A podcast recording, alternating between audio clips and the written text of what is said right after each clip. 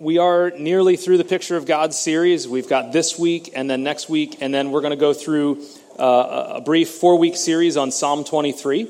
Uh, and then we're going to do a coordinated sermon series with uh, Hope Bethlehem. And so uh, through the summer, Adam can preach here, I can preach in Bethlehem, uh, and we can share a little bit of the stage uh, in that way as well. So I'm looking forward to the Psalm 23 series. It's going to be, it's going to be good.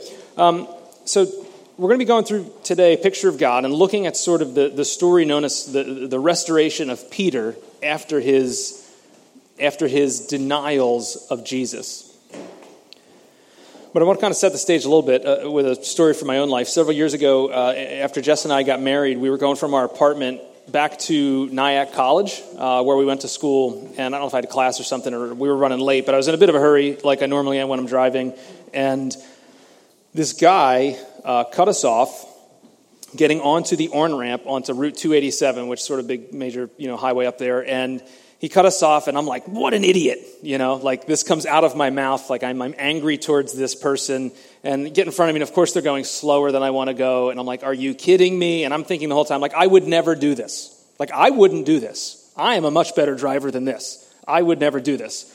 And so we're like poking along around the on ramp and I'm waiting. So, like, when the chance came where the guardrail went away and I and I could get into the middle lane of the highway. I was like, shoom, like over into the middle lane. I was like, I'm going to blow this guy's doors off in my little Honda Civic, you know? So I, like, I go over there and I'm like, ah, you know? And right as I do this, I look in my rear view and see that I've just completely cut off a pickup with two guys in it who are now fishtailing because I cut them off so hard and I like got a little one finger salute and they were probably yelling like, what an idiot, you know, about me.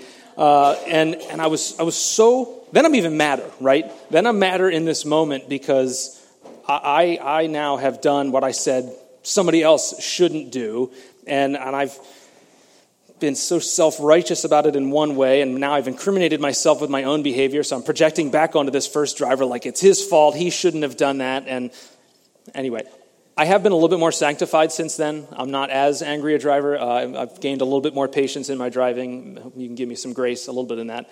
But if you're anything like me, which I assume most people are, if you're anything like me, our lives are full of these little hypocrisies in which we have self justifying behavior on one side and we say, we're so great, we put ourselves on these pedestals in one way and look down on other people in, in, in other ways, but, but then we go back on it and we mess things up and we don't actually live up to our own high standards and then we're mad at ourselves and we do these things all the time. Like, we can't believe that someone would spend so much money on that type of clothing, but meanwhile, like, our cell phone bill or our cable bill is through the roof over here, right? Like, we have this little bit of self righteousness, or, uh, you know, we, we can't believe that somebody would smoke or drink like they do in that way. Meanwhile, like, reading all this fatty food and we're headed for pre diabetes ourselves, right? Like, both don't really the same they're the same thing right? Or we can't believe that this person would vote for this candidate. Meanwhile our candidate has just been brought up in the news for like these accusations against him. And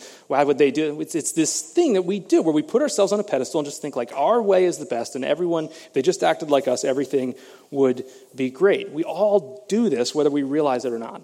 We take these positions of self-righteousness or we end up getting surrounded by so much self righteousness, or you know, people are so self aggrandizing that, that we actually start to feel this self doubt about ourselves, or, or we take so much time to, to self justify our own behavior that when we mess something up, we actually become self loathing because of what we've done, and now we can't stand ourselves, and we're angry at everybody, we're angry at ourselves. And so, how do you feel? How do you feel when you mess things up? Like, how do you feel when you jack something up so badly? Especially after maybe you've taken a position of, of self righteousness. How do you feel when you've burned a bridge or you said something so hurtful to a spouse or a family member or one of your kids or a friend?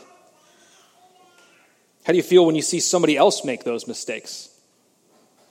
When you see somebody sin, do something wrong? What, what feelings come up inside of you when somebody makes a poor choice in your eyes. You see them do something they shouldn't. Have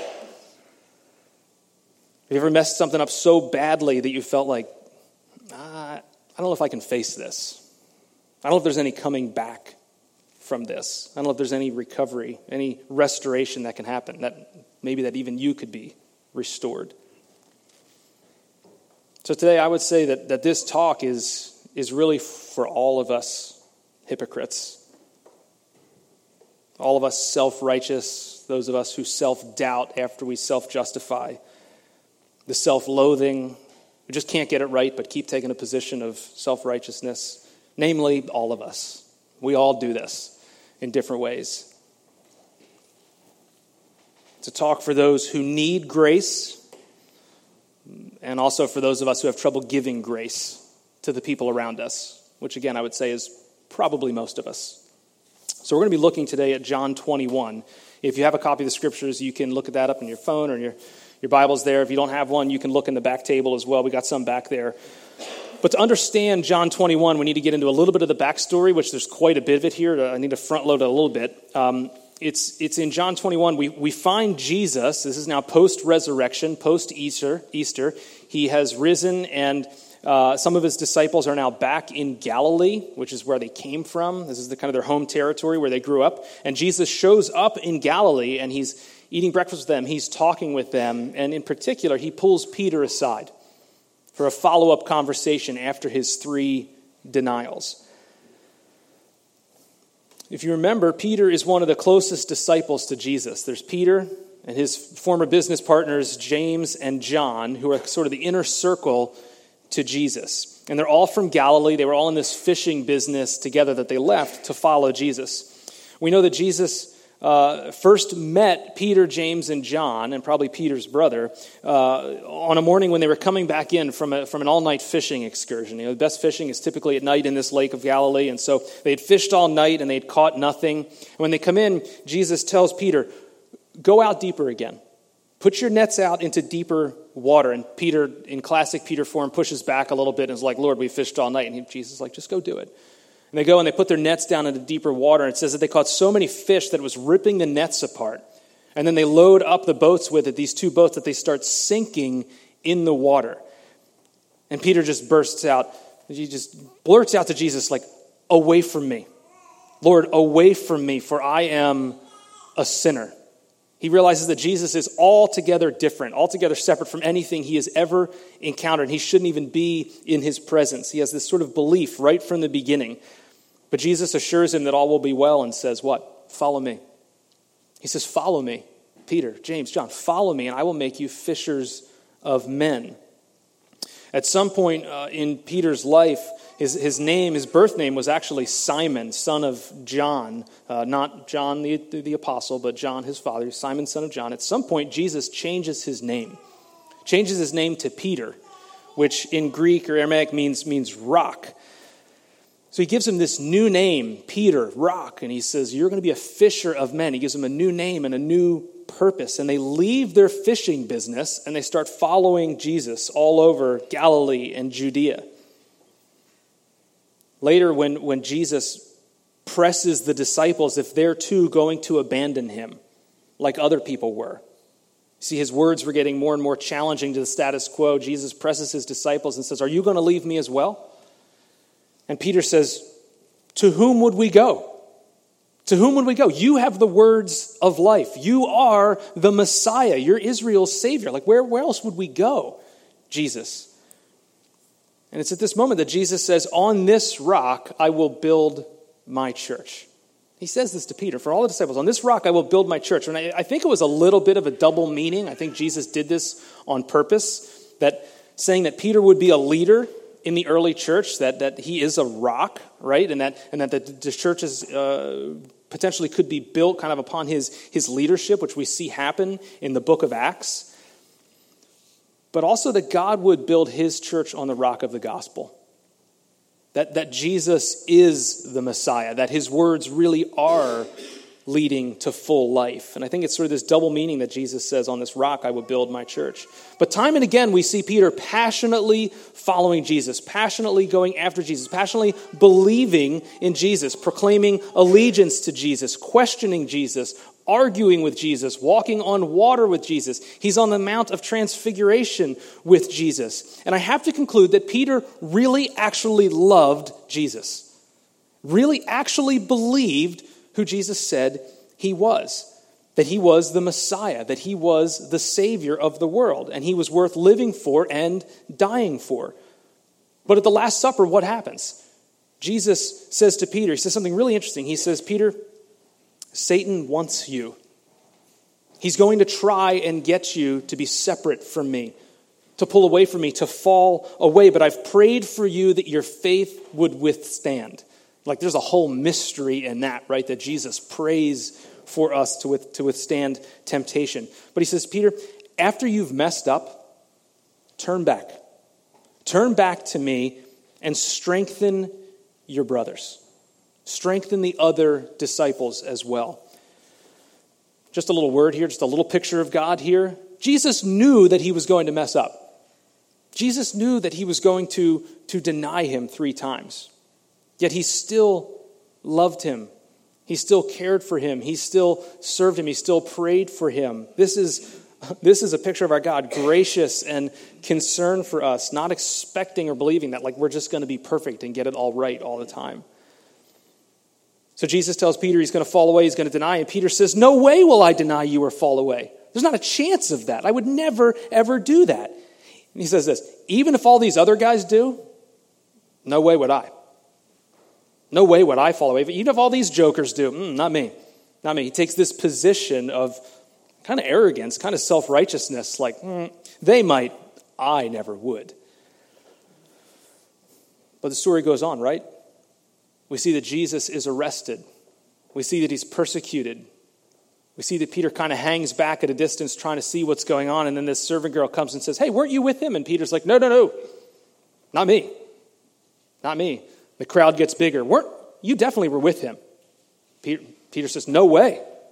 Finally, the crowd says, We could tell from your accent you were with him. And he starts calling down curses on himself. He says, No way was I with him. I swear on the temple, I swear on the Torah. No way. No way was I with him. Let me be a curse from, curse from the land of the living if I was ever with that man. And the rooster crows and destroys Peter.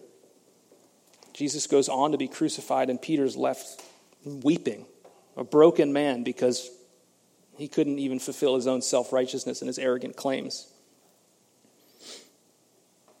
Eventually, we see Jesus raised from the dead, and he makes a couple appearances to Peter and the disciples in the area around Jerusalem.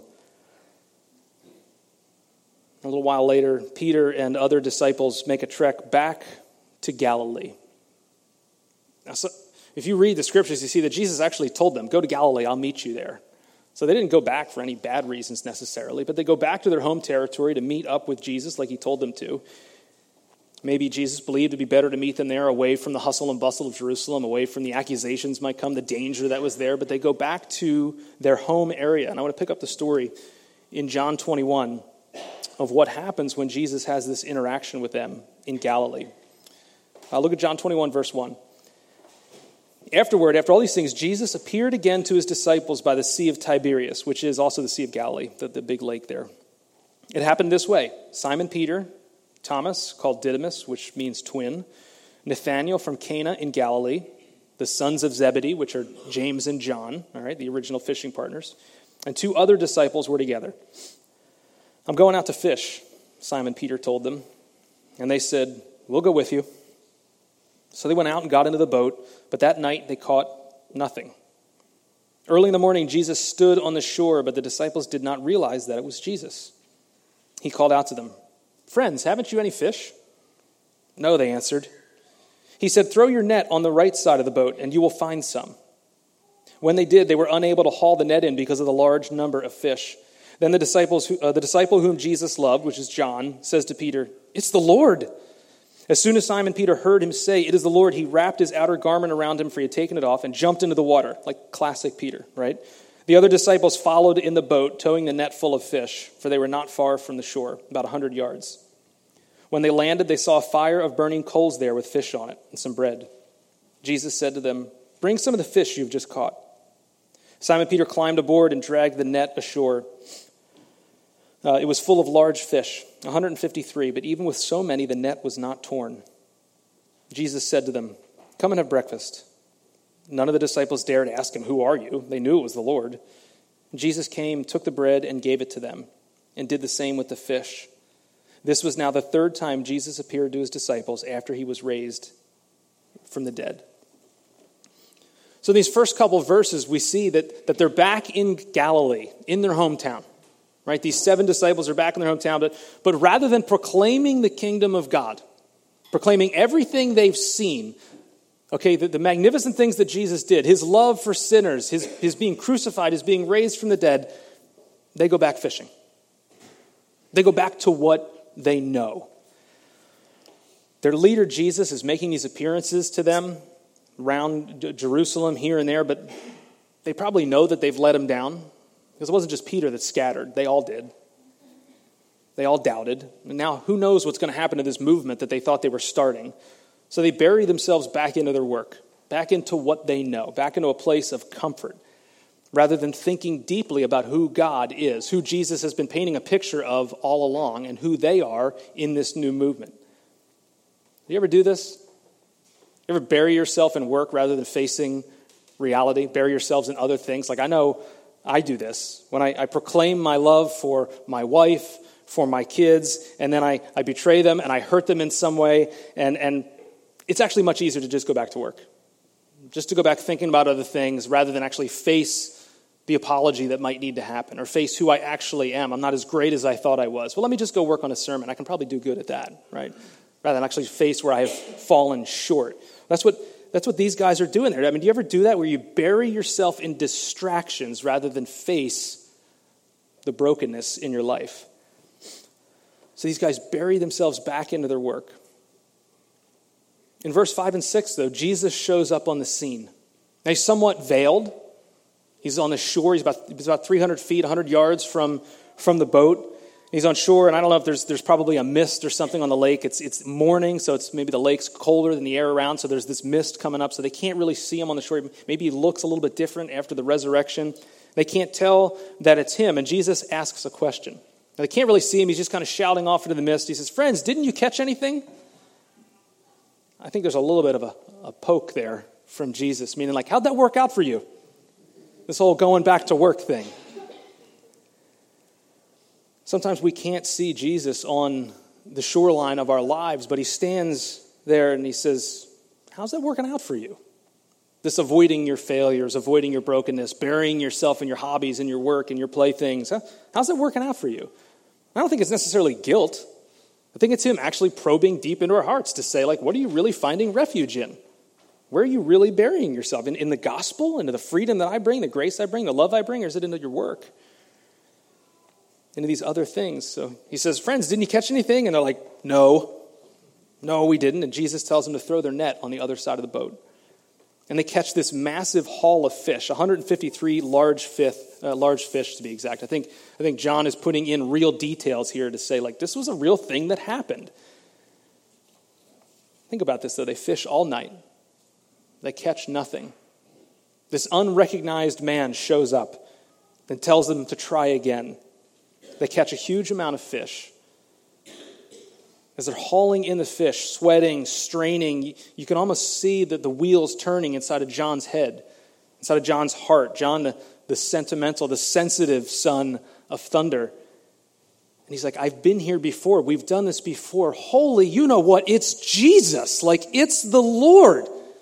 He's here in Galilee. That's him. He's experienced this exact scene before, back when Jesus first called him. So, Peter, who's probably so engrossed in his work, he realizes when John says this, it's Jesus. He's probably like half naked, throws on his outer garment, jumps in the water, and swims the 300 feet to shore to find Jesus. Peter, so bold and so like just thinks with passion first, or doesn't even think, just lives with passion first. I, I love him. He gets to the shore, he probably gives Jesus this, this big wet hug and the boat pulls in a minute later. It really wasn't that far from shore. I feel like John's like, we caught him on the way back in. It wasn't that far. Like, we got there. And Peter's giving Jesus a hug. Peter jumps back into the boat and helps pull the rest of the nets in. And Jesus calls them over to a fire he's gotten going. He's cooking some fish that he had already procured from somewhere. Uh, and, and he cooks them this bread and this, this fish. And I don't know if you ever had fish for breakfast. Uh, not something we frequently go for, but I can tell you when you've worked really hard and you've strained really hard, fresh fish on a campfire is a really good meal. If any of you have ever gone camping and fishing, it's fantastic. And so here they are. They come back to this great breakfast. But, friends, this is a picture of our God. He breaks bread, He serves them breakfast, He eats with them.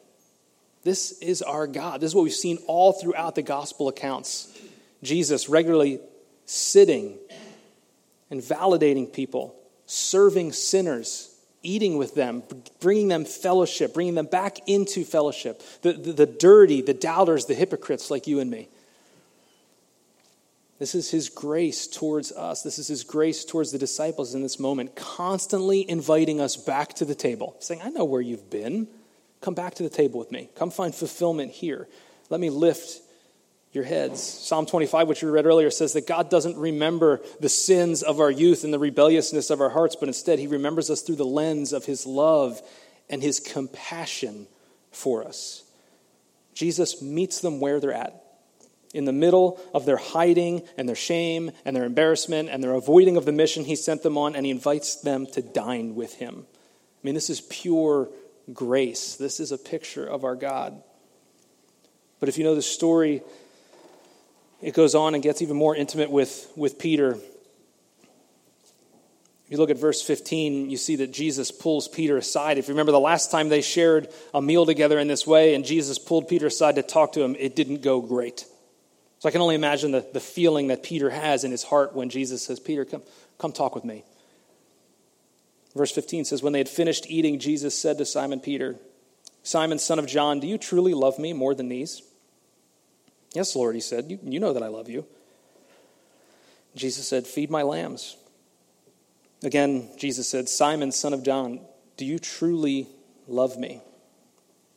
He answered, Yes, Lord.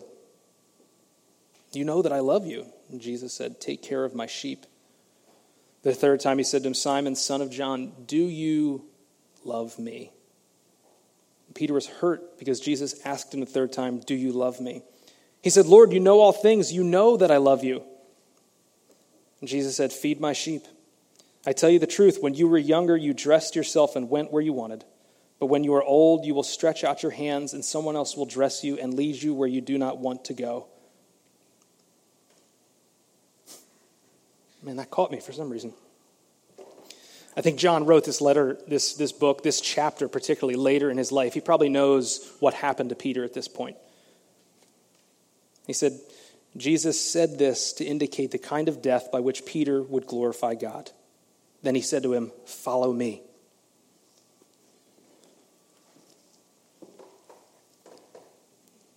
Jesus pulls Peter aside and asks a question three times Do you really love me more than these?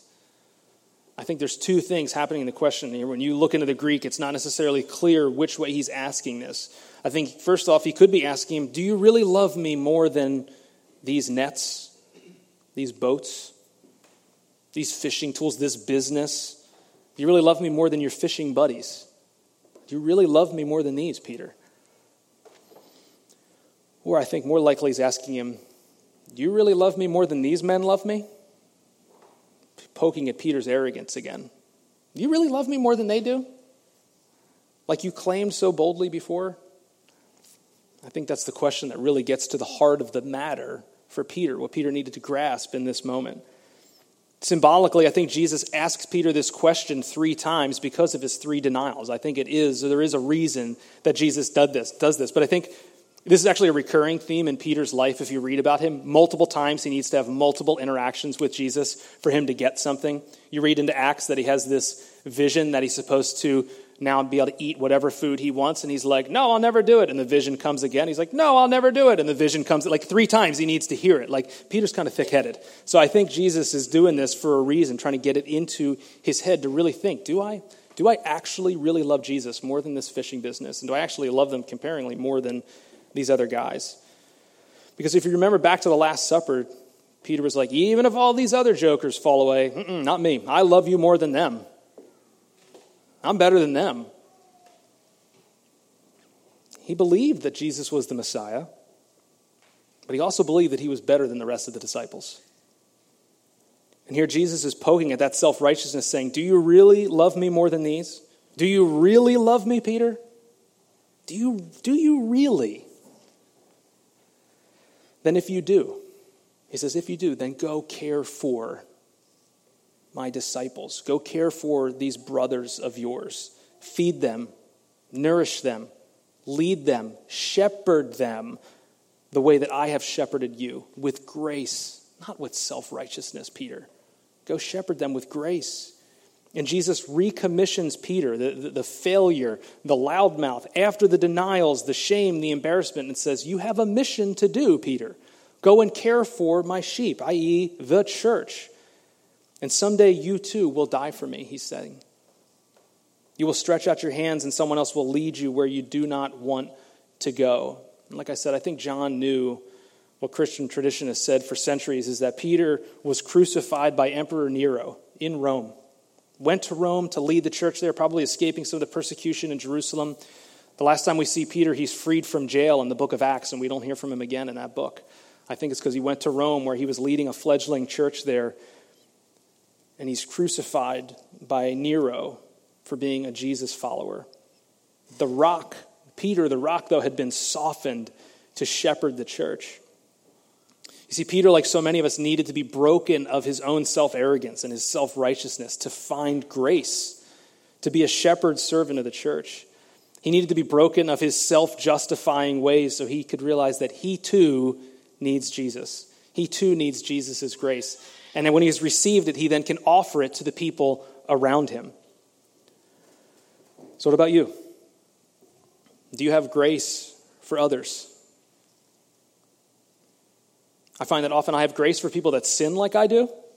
I got grace for those people because they look and act like me, but oftentimes I'm lacking in grace for the people that sin differently than me. Are you able to have grace for the people in your life? Do you believe that God can restore them? Do you believe that God can restore you? Do you believe that God can give you grace like he did for Peter and like he did for the rest of these disciples as well? Friends, this is a picture of our God here he meets us where we're at, shows us our dirt, shows us the things we've messed up, our brokenness, and says, I love you so much. Have a meal with me. Have breakfast with me. Go and be part of my team that is serving the world. Go experience grace. Give grace to others. I know you're not perfect. None of you are. Only I am. So I love you. I've given you a new name. I've given you a new purpose to be on mission with Jesus. Friends, religion, religious legalism, religious self righteousness will say, You've messed up too bad. You're no good. You better do all these things to get God's blessing back, to get back into God's good graces. And the gospel says, Here's breakfast. Here's breakfast. Come and sit and be with me. You are loved and forgiven. And the world says, Live with bravado. Live with bold passion like Peter. Don't ever admit that you've done anything wrong. Don't admit weakness. Don't admit failure. And the gospel says, look, there's only one true success story, and it belongs to Jesus. But the gospel says we get to belong to that story. That he's the successful one that we link onto and we hold onto and claim his victory for our lives. That we now can be a fisher of men and women in the world, that we can now feed other sheep the same grace that we need, the same care that we have received from Jesus. That is a picture of our God constantly extending grace and inviting us to join him in the purpose of inviting others into the kingdom of grace with us. By the way, we share our meals. By the way, we extend invitation to people into our lives. By the way, we extend grace to one another in the church. And can I just say, friends, the church is historically terrible at extending grace. Can we not be that kind of church, please? Can we be a church that says, man, I am a sinner. I love you. You're forgiven. Let's move on. Like, this is the gospel that we have been given. It's grace that we get to extend to failures like us, broken people like us. By the way, we point people to the true success story. And that's Jesus, who sits on the throne at the right hand of God, proven successful by his resurrection. Would you pray with me?